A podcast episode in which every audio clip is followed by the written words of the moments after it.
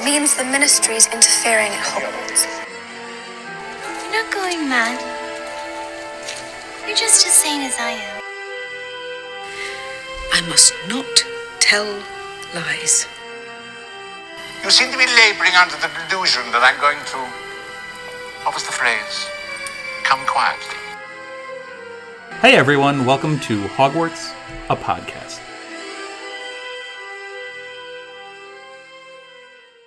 Everyone, welcome to another episode of Hogwarts, a podcast. We are talking chapter 10, Luna Lovegood. Elizabeth is back with us again. Hello. And uh, I know these two chapters uh, were definitely ones that you wanted to discuss. The the last one being the woes of Mrs. Weasley, and now this one, Luna Lovegood. And we will get to specifically why. I mean, it's in the title. I love Luna Lovegood. Uh, that is one part of it, but there is a second part, which we'll get to towards the end of the non spoiler. But yes. uh, yes, obviously the chapter title is a person's name, so we obviously will meet a new character here. I love the chapters where it's like, new character. And it's just like, oh, what are we getting into now? Who is this going to be? Mandy Brocklehurst doesn't get a. you write that chapter and then release it on Twitter. Speaking of Mandy Brocklehurst, Anna sent me something from MuggleNet recently that was like a class of 1998 reunion type of thing. yeah. And it says, A true Ravenclaw through and through. Mandy Brocklehurst works for the Daily Prophet, writing the wildly popular, yet loathed, fiendishly difficult crossword puzzle. Oh, look So- at Mandy. There's our Mandy Brocklehurst. She's becoming such a round character. There's our uh, Mandy Brocklehurst moment. There you go. um, wow, didn't I didn't really expect. Although I, this is a spoiler alert for the non-spoilers. A little later on, uh, we do find out that Luna Lovegood is in fact a Ravenclaw. So there you go. Anywho, all right. So essentially, this chapter is us getting to the uh, Hogwarts Express and that adventurous, chaotic morning that leads to an interesting way to even get to King's Cross. Yeah, I mean they couldn't get cars this time. The, he said the ministry wouldn't even give Arthur a empty ink bottle because no one wants Well, to trust after Arthur with anything right now. After the interaction we saw in the last chapter, uh, Yeah. yeah, that's going to be hard. Yeah, so it's just walking over. Yeah, which how did they score a place so close to King's Cross? Like the Black family had to be like, we need to be right near a transportation hub. They had the money. They probably were like, let's go for the best. And then, you know, make it unplottable so no one can ever visit us. It's an introvert's dream. I suppose so. uh, yeah, so it, it's kind of an interesting way to just get there. I think they end up meeting Tonks out front, and Tonks doesn't even look like Tonks. She's changed her like not just her nose or her hair color. She's changed like everything. Like she looks like a completely different human being. Yeah, which very much reminds me, just because we're both Marvel geeks and Secret Invasion's out right now, it's like a Skrull. Like she can change bit. herself so much that it makes me wonder if she creates the appearance based on her imagination or if she bases it based on like an actual human being that she saw at one point. Probably a little bit of both, but what an asset to have in the Order of the Phoenix. Also, what a form of artistic creativity. You know, like you can just paint yourself to be whatever you want it to be. Yeah. She was at the the party on the last night with the woes of Mrs. Mrs. Weasley and the Boggart and everything. They were saying that she looked like the older sister of Ginny Oh, because she had yeah, like the she had a long waist, waist like- length tomato red hair, Yeah, uh, which was interesting. But now she looks like an older woman. yeah, it's kind of fun. it's a it's an interesting style. So uh, we do get some information on a few of these characters when we get to the train. So we have some things to talk about. Ginny, obviously Luna Lovegood. Neville gets a lot of time here. Sirius, even a little bit too. Sirius. Cho appears. Uh, we get some Ron and Hermione as prefects. Mm-hmm. Uh, we get obviously Draco because Draco can't go too long without being silent. we missed him over the summer. Uh, we get this thing called the Quibbler, and we'll describe what the Quibbler is. and then we actually arrive at Hogwarts and get into the horseless are they horseless carriages? uh, we'll we'll get into all that. So, uh, you mentioned Sirius. Yeah, so Sirius, I mean, Dumbledore apparently said that he shouldn't go with them, but he, of course, can disguise himself like a dog. And Mrs. Weasley was kind of like, you know, it's on your head if you want to come along with, go for it, I guess, but it's probably a big risk and a stupid one at that. But he disguises himself as his dog and he's like chasing birds and wagging his tail and just being freaking adorable. So he's entertainment for Harry, but it gives him the chance to go out into public, which Ron was like, the man hasn't been outside in forever. Like, let's just give him this. See, here's my here's my thing about it is I think it's pretty clear that Wormtail would have dished the info that Sirius is. in Oh, 100%. So there's that. But also, you're going with Mad Eye Moody, who doesn't change his appearance at all that we know of. Well, didn't Mad Eye go off to take care of the luggage? Was he walking with them? He's in the vicinity. Okay. So I mean, if he's in the vicinity of King's Cross on the day that the Hogwarts Express is leaving, Oh, your point being he could protect and, like, keep an eye out for things? well, I mean, yes, but also if you're a Death Eater actually watching the events of this, Mm let's let's say you're Lucius Malfoy, hmm. Mm and you have a right to be at the Hogwarts Express because you're seeing your son off, right? like if you're Lucius Malfoy and you're just sitting back and you're like, okay, so that's obviously Sirius. right. Okay. Oh wait, there's Moody over there. Like you're getting a scout of their entire protection. Yeah. You know what I mean? Yeah. Like and who's really involved in the watching of Harry Potter? Hmm The only one that actually does disguise well at all Tonks. is Tonks. like I'm thinking, shouldn't you orchestrate this better to disguise your protection plans, or who's even protecting him, or where some of these people are? Well, I'm pretty sure, like, yeah, Moody's in the vicinity, but he was in charge of taking care of the luggage. We don't know how he got the luggage over, if he, like, rented a car or did some magical whatnot to, to transport it. But you're right. Like, I mean, obviously we associate the Weasleys with Harry. They usually deal with him. it seems suspicious Anyway. that Harry would show up with an entourage. is essentially what I I'm- think it's more suspicious that he would randomly show up with a dog that he's never shown any indication of owning, and uh, those who know him would know well enough that like the Dursleys probably aren't gonna have an animal, have a pet to come with. But to be fair to Sirius, it, he does have the disguise, and it's not like he's he doesn't he doesn't want to be He is- sitting at home while they go off to the he train. is acting like a dog as well. yeah.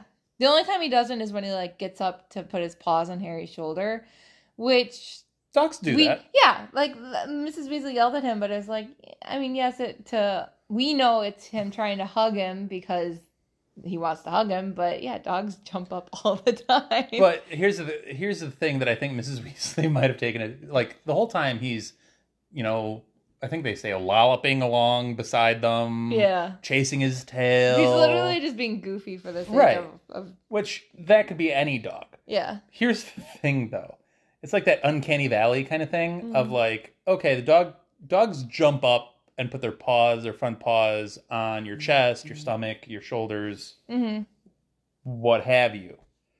But there's that uncanny valley where it's like usually the dog's not like looking right at you eye to Yeah, eye, yeah. or like there's that. Well, that's that's not exactly how a dog. Well, it was the same with like McGonagall when she was in cat mode, and the Dursleys were like, "That's that's Strange a behavior." weird behavior for a cat. It seems Exactly. unnatural." Which does make me wonder, like when like an animagus is becomes their animal form, like how much of that form is still their human self versus how much does the animal behavior kind of take over and like become the dominant personality? I don't know. I'm just curious. There's there's got to be some crossover there, but Like you go from human mode to animal mode, so then animal mode is like, yes, you should sniff your butt and like chase your tail and maybe you're just whatever. maybe you're just inclined with some particular. like, you're just seriously like squirrel, and just like running off. assholes get back here. and then the squirrel's also an animagus, and that's like a whole. Well, that gets complicated. so guys, I swear that was the Death Eater over there. Oh. Uh, In any case, I mean, we know like Harry's happy about him being there until later on when Draco makes a comment that seems to imply he knows that it was Sirius. Which you're right, Lucius would have recognized it and obviously told his son because Draco must, as much as he's like, my father must hear about this, he's like, my son must hear about well, this he's sending him newspaper clippings all the collaging. time. Yeah. So you know, Malfoy made a comment about dogging, and and Harry and Hermione both catch on to that. But that's of course later in the chapter. Yeah, we're getting a little ahead of ourselves. We have there's a little bit uh not a little bit. There's a lot more of Ginny in this chapter. Keep in mind, we have barely heard a peep out of Ginny through book 3 and book 4. right. Uh she got a little bit of of some shine around the Yule ball in book 4. But other than that, it was very quiet.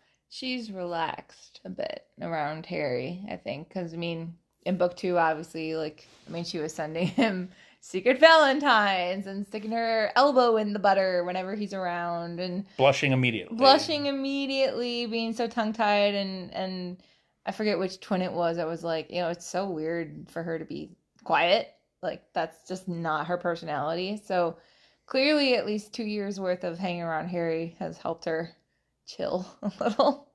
Yeah, you're definitely seeing uh, much more of her personality come out, Mhm. especially in this chapter where she kind of leads Harry away from Ron and Hermione Mm-hmm. uh, to find an open compartment on the train and ends up finding the compartment that Luna is sitting in. And Ginny preps Harry with the, oh, yeah, Loony Lovegood sitting in there. We'll be fine. We're, we're good Yeah. And uh, you know we can get into that in a second but uh, throughout this scene if we're just taking this compartment scene hmm just for ginny uh, you know a, a lot more laughter a lot more She Uh, takes charge of stuff. I mean, like she takes charge She just like cleans up this uh, stink sap sap. Like, you're oh, seeing no problem. Whatever. yeah along with her personality you're also seeing a little bit more of her magical talents come through Mhm.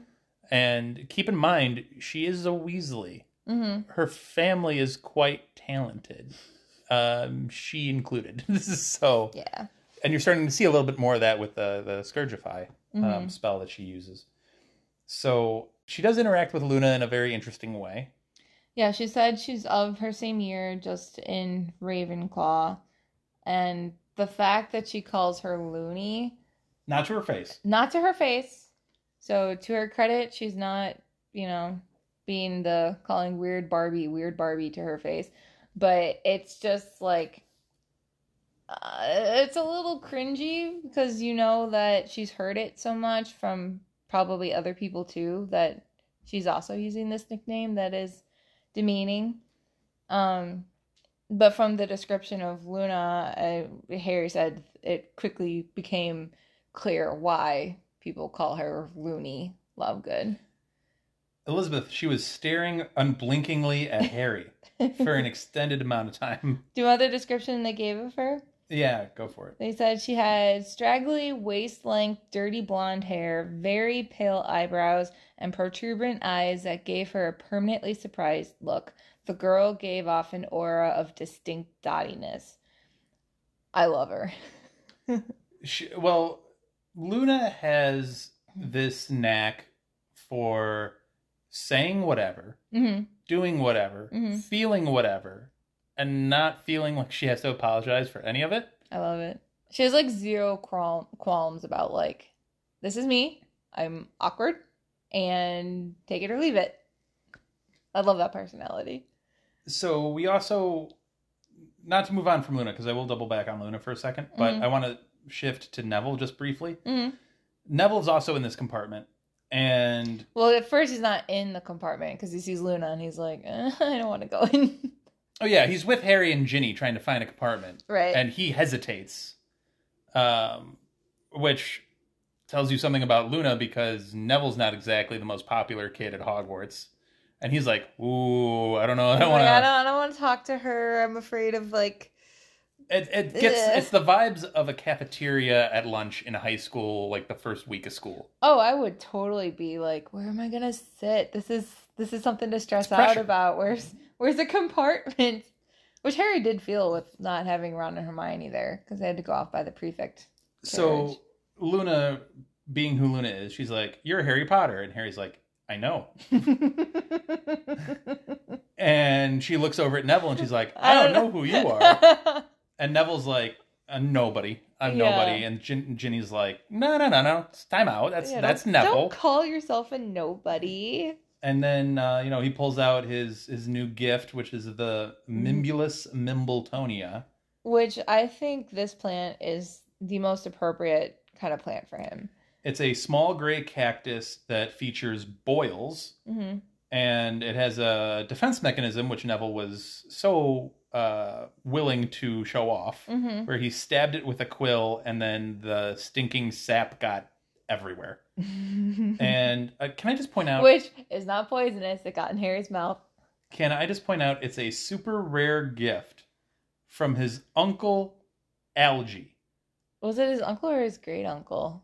Algie is a little on the nose there. Well, I, I- mean, she's always on the nose. I mean, my goodness gracious! I mean, that was right on. I think it's from uh, was it the Middle East? I can't remember that. I was more taken by the fact that this plant seems so appropriate for for Neville just because the plant has a lot of like defense about itself and and Neville definitely has his defensive walls to kind of protect himself from potential bullies and protect himself from the trauma of his youth but at the same time like you look at it it doesn't look like a lot but the plant is way more formidable than you would assume and neville is also has much more magical talent than you know he lets on or uh, from his appearance he seems to have You're right. It was his great uncle Algie, and I was right. It was from Assyria. so he's very proud of it though he's like Very herbology it's, it's going to be fun he's going to bring it to class it's do a little show and tell so you get this group. You get Neville, Harry, Luna, and Ginny, mm-hmm. and then Cho comes in and sees everybody just covered in this stinking sap from this plant. But Yeah, I mean Harry and, and Neville both have it the worst because I think Luna was able to cover her face with the magazine at last minute. Ginny also covered herself, but Harry was holding Trevor, so it was just like fistful, but I, I dripping with it. I think it's really interesting that Harry notes that he wished he was sitting with cooler people, hmm and I I think that's a thought to dive into. I don't know if you want to dive into it in the in the non spoilers here in the spoiler section, but You could do a little bit of both. it's an interesting thought. We're talking about a 15 year old kid, and we just mentioned the cafeteria kind of setting of Mhm. like you don't know where to sit or whatever. Yes, you think that maybe this isn't the the coolest people, but who would you rather be sitting with here? Would you sit with these people, or would you rather sit with the people that come into the compartment next, which is Draco, Crabbe, and Goyle? Well, it's such a high school thing because I mean, t- you know, too, from working with teenagers, but teenagers are so like preoccupied with the thought of like, don't make fun of me. I have to look cool. It's not until they go to college when suddenly being like, eh, whatever is like becomes acceptable and you can walk around in your pajamas if you want and no one's gonna bat an eye. But in high school, it'd be like, oh my god, look at what they're wearing, like that kind of thing. So I mean, from Harry's perspective, it's you know Neville who uh, has consistently been dorky, the little sister of his friend, and then this Luna girl who Is just nicknamed Loony. yeah, who who literally even even Yeah. if he doesn't know anything about her, she just looks like someone who's just like I don't know, like just out there. So for Cho, who we know he's had a crush on before, to come and see him covered in stink, sta- stink sap and surrounded by this group, it's just like so mortifying. But at the same time, he does make the note that like she sought him out, which much as I have my qualms about the whole Harry Cho romantic drama, I give her props for coming to go find Harry to like say hi and initiate the conversation. I I think that was active on her part. We don't get much of Cho. She No, immediately she, leaves. She leaves right away. and then Which Drake- I don't blame her for. I mean, it it's it's called stink sap for a reason. yeah. And then we get uh we get Ron and Hermione returning as prefects from their prefect duties. Ron is so dramatic. He literally like collapses into a chair and closes his eyes like he's just had a day. And then he immediately eats chocolate. And I'm like, this has been what, like two hours? Not even of just being a prefect, and you're already like, oh my gosh, these children. Leadership is exhausting, Elizabeth. I, I know uh, dealing with teenagers is exhausting. Yes, it is. Uh, so we we do learn some information. we get the other prefects from the other houses. Mhm. We learned that Draco Malfoy and Pansy Parkinson are the Slytherin prefects. Do you Uh, think Malfoy was made a prefect just to stop Lucius from like throwing a hissy fit? Um, I think, like always, I think it comes down to a couple of things. One, yes, Lucius Malfoy probably had something to say about it, and Dumbledore just didn't want to deal with it. Understandable. Uh, two, um, you know, Draco is kind of the ringleader of that year's Slytherins. Mhm. So, I mean, he's the most prominent one in that group. Well, Crabbe and Goyle are definitely out as options.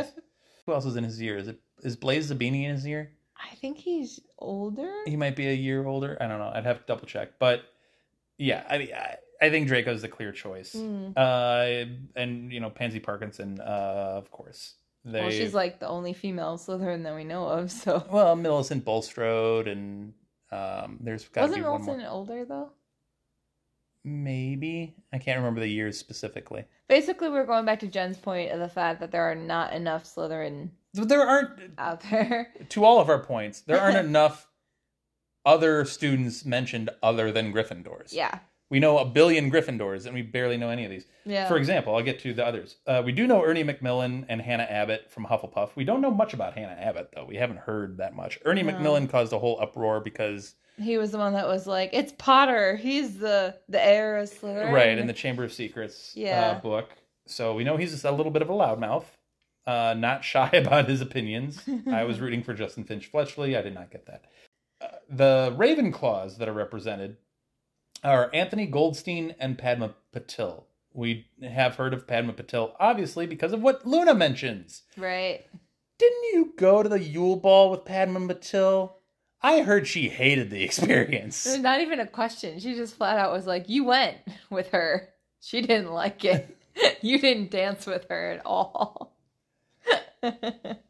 Yeah, uh, so we know Padma Patil, but Anthony Goldstein, I know very little, if anything, about. Mm. So, I mean, that's more proof to the point of we really needed more information on some of these other students. But I guess here's some of your information on them. So Mhm. there is that. I, I do, uh, going back to the Luna comment about uh, the Yule Ball, she goes like, oh, you know, I wouldn't have minded that. I don't like dancing so much. Yeah. And then she just makes a couple of comments that just has Ron like just kind of half-heartedly smiling and like shaking his head. Ron's reaction to Luna, in some ways, is funny. In other ways, is fairly problematic. I think like the funny aspect of him just like he stares at her just kind of open mouth and is like I don't know what I'm looking at and I don't know what I'm taking in and her his reaction makes Ginny just like giggle up a storm and even Harry's kind of like you know it's kind of funny but at the same time it's like like he he's showing that same quick judgmental tendencies that he's had the entire series. I mean, like how he judged Hermione from the get go, and like how he sometimes reacts to people that are, you know, different from what he's used to. It, it's always, for Ron, it seems like he has to warm up to somebody and kind of reassess his um, perception of what's cool or what's normal. Honestly, I think this is a pretty good reaction from him. because some of the other interactions that you've mentioned, he was mean Yeah, he was brutal. to Hermione. Yeah. Like, just mean. And here, he's not mean. He's just kind of like He's dumbfounded. a little bit, but that's not a bad reaction. No, it's it's just a little bit like I mean, Luna very clearly does not socialize in a neurotypical way, which we can get to more in the spoilers, but it, it's it's very much like you know, Ron clearly has never interacted with somebody like this before and his social graces usually are limited to a point and dealing with someone like Luna it's kind of just like like what am I looking at and it, Ron very clearly shows that thought on his face. Well, it's not just Luna as a person either. She's also reading this magazine upside down. and this magazine is called The Quibbler. And what a great name for a magazine too. it is a good name for a magazine. So it's essentially uh, anti programming to the prophet. Yeah. It's like whatever the prophet is, the Quibbler is going the exact opposite direction of it. It's full of like conspiracy theories and fringe ideas. It reminds me of when I was little and at the grocery store and you'd see those like black and white newspapers with like Bat Boy and, and whatever like pictures on the front cover. You remember those? Mhm. Reminds me of that. Yeah, I, I like the idea that there is counter programming Mm-hmm. because there should be. The Prophet shouldn't be your only source of information. Granted, No, we got a monopoly bust. right. that being said, some of the thoughts in the Quibbler are, I feel like they're really close, and then they just take a left turn randomly. And I'm Very like, very quickly too. And aggressively. I mean, there was like the Fudge article that was saying he was a goblin hater and talking about like smashing their bodies and wasn't like grinding their their bones and putting it in The Bake- bane of goblins or something like that. yeah, that. like baking cakes out of their bodies or something like that. And the funny one though that caught Harry's eyes was the Sirius Black one. Do you mean Sirius Black, aka Snuffles, aka Stubby Boardman? Apparently, he has a musical career we had no idea about. This is uh Harry assumes that this is the article that Kingsley was talking about Mhm. in his office with Arthur that hey, Sirius might want to take a look at this. Could you imagine being Sirius and seeing that and just like, I would just laugh for hours. like this is so ridiculous, but it's so funny. I love how the Quibbler does try to get interviews with people to substantiate some of their stories. Yeah, And but the people are so out there. yeah. I mean, the woman said that obviously this is stubby, not Sirius, because they were having a romantic candlelit dinner that night. So there you go. Yeah. It's interesting. We do learn, however, uh, that Fudge became Minister of Magic literally five years ago as this storyline started back in Mhm. Sorcerer's Stone, which I think is an interesting point to note. We also learned that Luna's father is the editor of the Quibbler. Which we only learn because Hermione does a very big foot in the mouth moment. Yeah. She calls the the Quibbler rubbish, says everyone knows that, and Luna's like, um, "Excuse me, my father is the editor." And then she immediately grabs her Quibbler back and turns it upside down again, which, according to the chapter, was because there was a spell you could figure out if you turned it upside down about turning your enemy's ears into kumquats.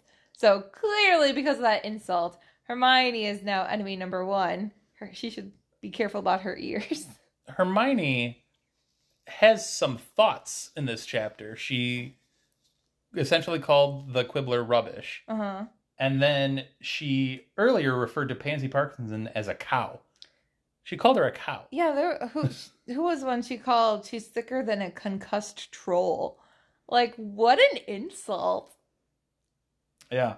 She's she's on fire today. I For some like reason Hermione's as- disgruntled. I feel like Hermione had as much of a morning as Ron did, whereas Ron is like dramatic of flop onto the couch and just be like, "Oh, I need a breather." Hermione's like, "Everyone is so stupid, and I cannot handle the like the mediocrity that's surrounding me." I'm probably a combo of the two at the end of the day. Speaking of idiocracy surrounding someone, uh, we get Crabbe and Goyle's uh, appearance with Draco. what a transition. Thank you. And and Segue. And Draco, uh, like you said earlier, mentioned the dogging uh, comment, Right. uh, which only Hermione and Harry picked up on, and they shared anxious glances. Yeah. I mean, Malfoy also is bragging about the fact that he's a prefect and Harry isn't. And he's like, hmm, touchy subject that Ron beat you out. But I, I do agree. I think that the dogging comment was the real reason why he stopped by. Yeah, I think that's the reason he wanted to just take a take a shot at Harry there. Mm-hmm. Uh, we get to Hogwarts, and we find that Hagrid is not here. Professor Yeah. Grubbly Plank is taking over his duties, shuffling the first years onto the castle. Mm-hmm. Which, of course, he's concerned about because Hagrid is home for him. Like, literally, the first person to introduce him to the magical world not being here is is scary. Sure. Um, especially, you know, going so long without him, and there's been a lot going on. So, and he was also almost expelled from Hogwarts. And they, More they common. Yeah. Um, so, anyway, they end up getting shuffled towards the carriages that'll take them up to the castle. hmm And Harry notes that what he thought were horseless carriages now have these things attached to them. And he wondered why. They can move by themselves. The mm. description of these creatures are great. It says there was something mm. reptilian about them. They were completely fleshless, their black coats clinging to their skeletons, of which every bone was visible. Their heads were dragonish, and their pupilless eyes white and staring. Wings sprouted from each wither, vast black leathery wings that looked as though they ought to belong to giant bats. The creatures looked eerie and sinister. Creepy. Very creepy. and Harry's noting this, and he's trying to get Ron's attention Mm-hmm. and be like, dude, do you see this? Mm-hmm. See what? No, the the thing that's right in front of you. And then he like literally places him like almost nose to snout with this thing. And then Harry's like, oh, maybe he can't actually see it. Gee, Which think? I mean, Harry has had the experience of people not being able to do the things he's done, like hearing snakes. Right. You know, so at least he caught on to the fact that like, oh, okay, you're not messing with me. This is not a, just a stupid joke. Like you, you literally cannot see this. Why? However, someone can. yeah. You have the quotes as to what this interaction is? Luna, she said, it's all right. You're not going mad or anything. I can see them too. They've always pulled the carriages. Don't worry. You're just as sane as I am. You might remember that quote from somewhere. Where might you have heard that quote before? I don't know. It was a good one to put into the opening sequence. I like it a lot. I yeah. It's not reassuring for Harry though. It is not reassuring for Harry. Everything Luna has done up to this point does not reassure him. Uh, with that, we are going to put a pause on the non spoilers, and um, Elizabeth has a lot to say about these interesting creatures carrying the, the carriages to the castle. So we will take a pause, and we will be right back with the spoiler section. Another day is here, and you're ready for it. What to wear? Check. Breakfast, lunch, and dinner? Check. Planning for what's next and how to save for it? That's where Bank of America can help. For your financial to-dos, Bank of America has experts ready to help get you closer to your goals. Get started at one of our local financial centers or 24-7 in our mobile banking app. Find a location near you at bankofamerica.com slash talk to us. What would you like the power to do? Mobile banking requires downloading the app and is only available for select devices. Message and data rates may apply. Bank of America and a member FDIC. All right, so we are back with the spoiler section of Chapter 10, Luna Lovegood. And we will just pick up right where we left off with the Creepy creatures. the creepy creatures carrying carriages. You're Good welcome. job. You're, you're welcome. Uh, this is where I take a step back and let Elizabeth go. well, we know what kind of creatures they are. They're thestrals, which are my absolute favorite magical creature. I love them so much. Why, Elizabeth? Well, okay. So the Thestrals we know, um, the reason why Harry couldn't see them before is because the only way you can see a Thestral is if you have seen death and understood it. which I know in the fandom there's been times where people are like, "Well, he saw his parents die. Like, shouldn't he have seen these the entire time?" He was a baby. He didn't understand death. That's why that's the loophole they're giving of as to why he couldn't see them.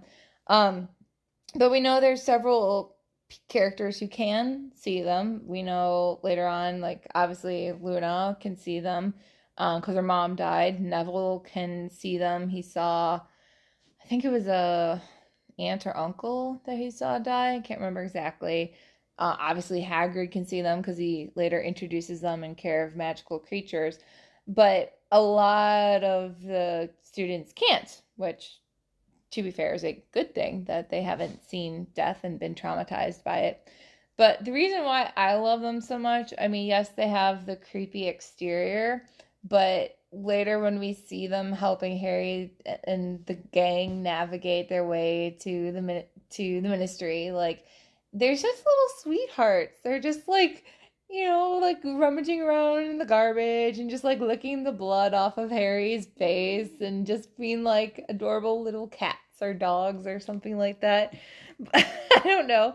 But I think really what, if I'm going to go deeper with it, the reason why I love them so much is because if you see someone die, it's a very scary, traumatizing experience, and you're obviously going to be depressed and I think on the edge of life and death yourself. You're you're broken.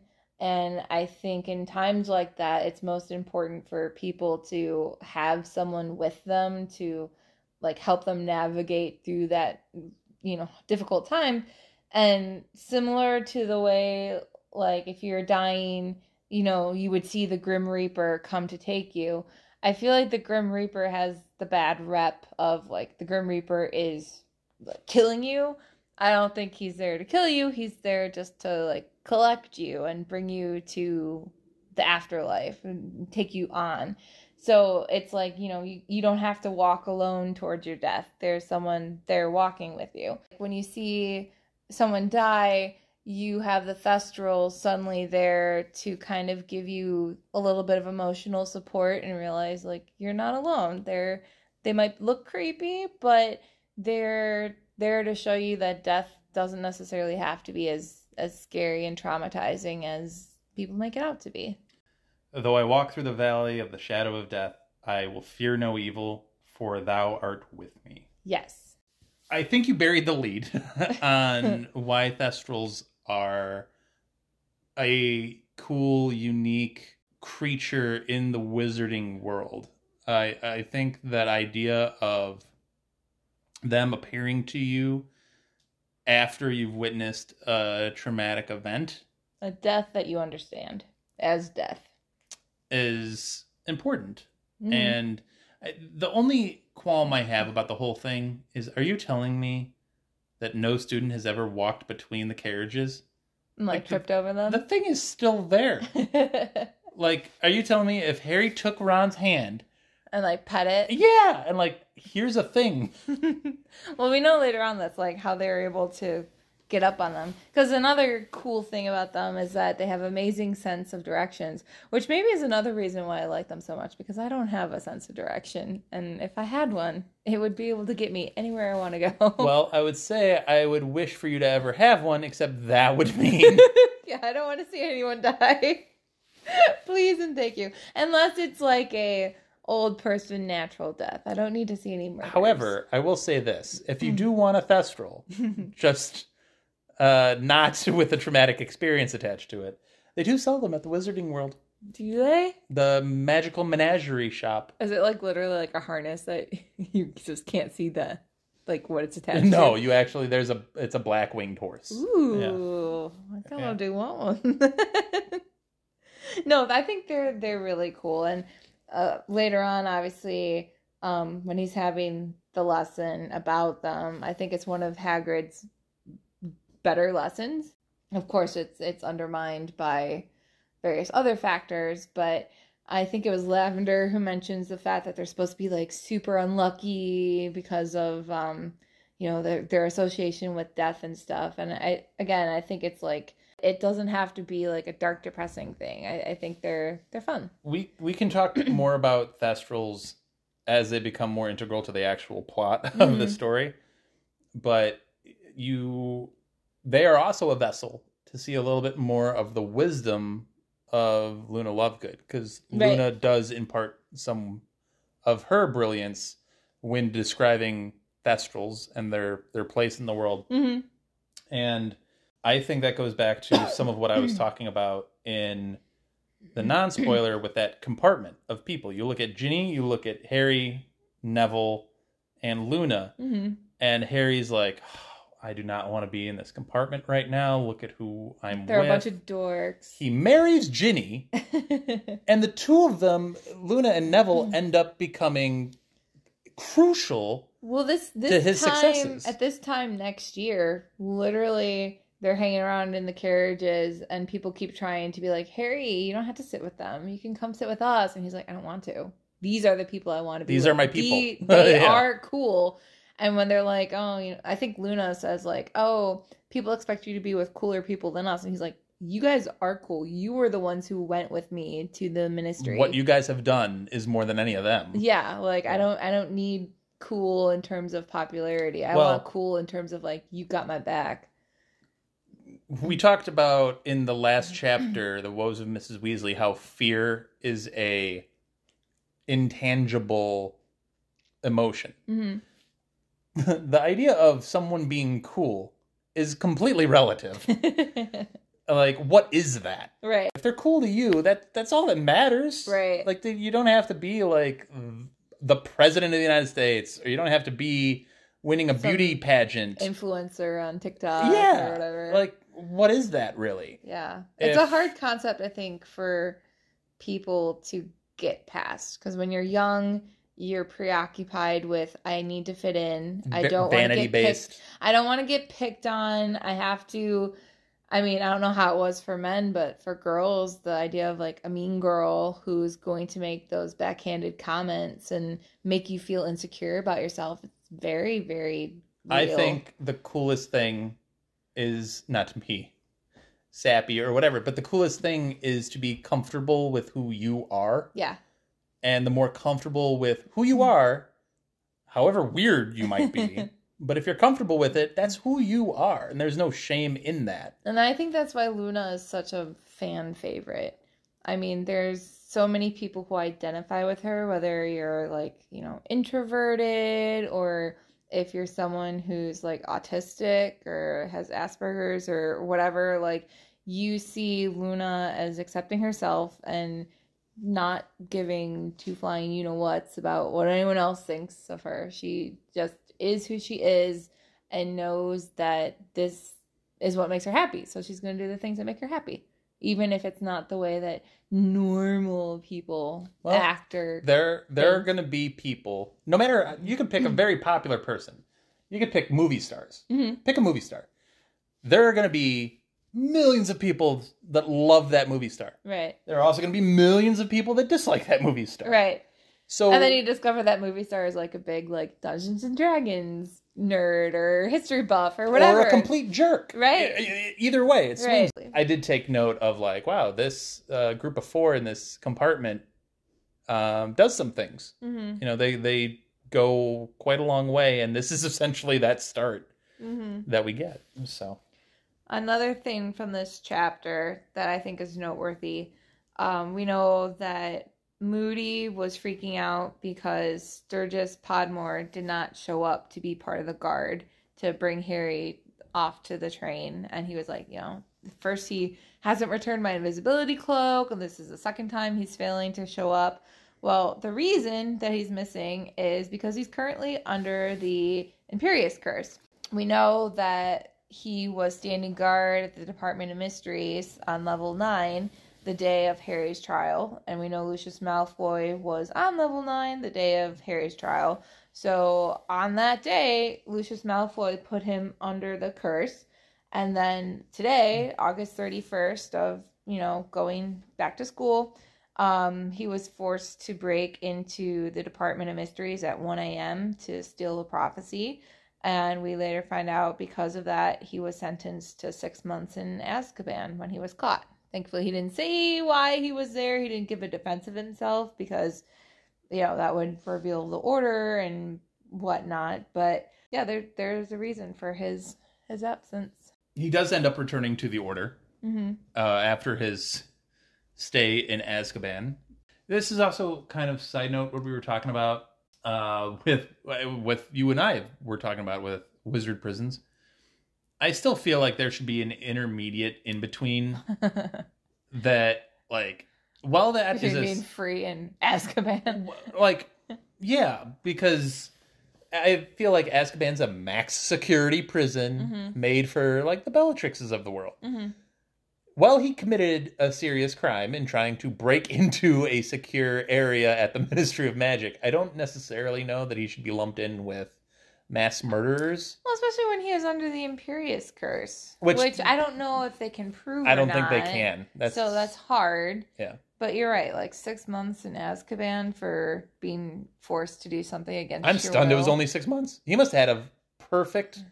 Squeaky clean record to only get six months. yeah, Honestly, yeah. Because I mean, it's the Department of Mysteries. There's a lot. And it's that the Ministry of Magic. That If too. you're- Yeah, if you're trying to break into like they're, I'm surprised they didn't send him, him more, I do like though that like especially with him not mounting a, a defense. I like that Malfoy is able to just wander around freely within the department because clearly he has clout, but he's not accused of breaking into the Ministry. Well, I mean, I think the assumption is that he has business at the Ministry. Yeah, often. but he's also wandering around wherever the heck he wants to go. He's not breaking into secure corridors yet. dun dun dun. Speaking of another absence, with Hagrid being gone, we know he is still off dealing with the giants, which is why he's not here. He'll be back, but Oh, not for several chapters. you know, we would be remiss because we didn't mention who actually ended up catching Sturgis Podmore. uh, Eric, the security guard that Anna loves so much, was the one that ended up catching Sturgis Podmore. Anyway, continue with your thought. I did enjoy that that episode that you guys had of just like the security guard. Thank you. Well, now that Anna mentioned him, we got to give him his love. we do. shine. He was doing his He job. did his job. Good job. Um, He doesn't later, but that's No, he doesn't later. Uh, he had to be knocked out or something. They had to I still like the idea of like Bellatrix. We don't have to kill everybody. Let's just give him the night off. Maybe they Like, lured him to a staff room with like promise of a sandwich or something. Here's a cookie. but in any case, yeah, Hagrid's not there. Um, we know he's off dealing with the giants and trying to not get murdered by them, but also, um, you know, extend the arm of friendship from Dumbledore and try to get the giants on their side, which ultimately, of course, does not work. But he does learn a bit of personal information about himself, which we'll just get into way later. There's a whole chapter devoted to yeah, it. Yeah, there is. There's several actually. Yeah. And then, of course, we know the Quibbler plays a big role in this whole book series. It's It does as counter programming, mm-hmm, it is more able- accurate counter programming. But I mean, like within book seven, we see like how people end up trusting the Quibbler more than the Prophet. yeah, Like is a lot. widespread people. But then too in this book, like the Quibbler is Harry's means for getting the truth out about Voldemort when he has his Rita Skeeter interview, and the Quibbler gets banned because Umbridge hates it, which is perfect because then everyone reads it. Yeah, it's a fun conspiracy magazine that slowly but surely works its way towards Real news. legitimate. Yeah. Yep. so it's a good one. I like it. Anything else for the spoilers? No, I just can't wait for more Thestrals. We will get them. so, uh, yeah, kind of a shorter chapter, kind of a oh, I don't want to say breather chapter, but it's a little bit of a breather chapter after some of the ones Also, we've had. often the, the the journey to Hogwarts is like, let's just get ready for Hogwarts. Like, let's go. Let's get to Hogwarts. and it gets very interesting once Yeah, because- once they get there. So we have some big chapters coming up. So With some big characters. with some big characters, so stick with us. Uh, please like, comment, share the podcast. We really appreciate all of that support. Uh, if you look on Spotify or wherever you get the podcast, Google, Apple, Uh, you will notice a support the podcast link, which you can use to make donations uh, financially to the podcast, which will really, really help out because this is a lot of time and effort put in. You also noticed some polls. Please participate in the polls. I feel like they're pretty good ones. So, we- Yeah. and we want to hear what you guys think uh, on our debates, and usually the polls surrounding some debate that we had in the episode. So, I think there's some good ones. You know, I actually recently checked the "Does Trelawney get too much hate?" No poll. God. what was the result? It's 50-50. Ah. It's 50-50. so I'm not way off base. So yeah, how about that? What about the first episode poll? How many of the listeners are brand new readers? That's it's not 50-50, but it's close. It's like 49 3 50.7 somewhere in that range. It's close. So yeah, that that first poll on our first episode is new listener or new readers to the series and people that have read the series a lot. And it's stunningly close, Hmm. which is cool, I think. It makes me happy people are both rereading and Discovering. discovering, it. Yeah. Yeah. So participate in those so we get to know what you guys think of the books, our debates, the podcast as a whole, and we will be back next week with chapter 11. Thanks for listening. Bye. Thank you for listening to Hogwarts, a podcast. If you like what you've heard, please click the subscribe button on your preferred podcasting app and follow us on Twitter and Instagram at Hogwarts a Pod.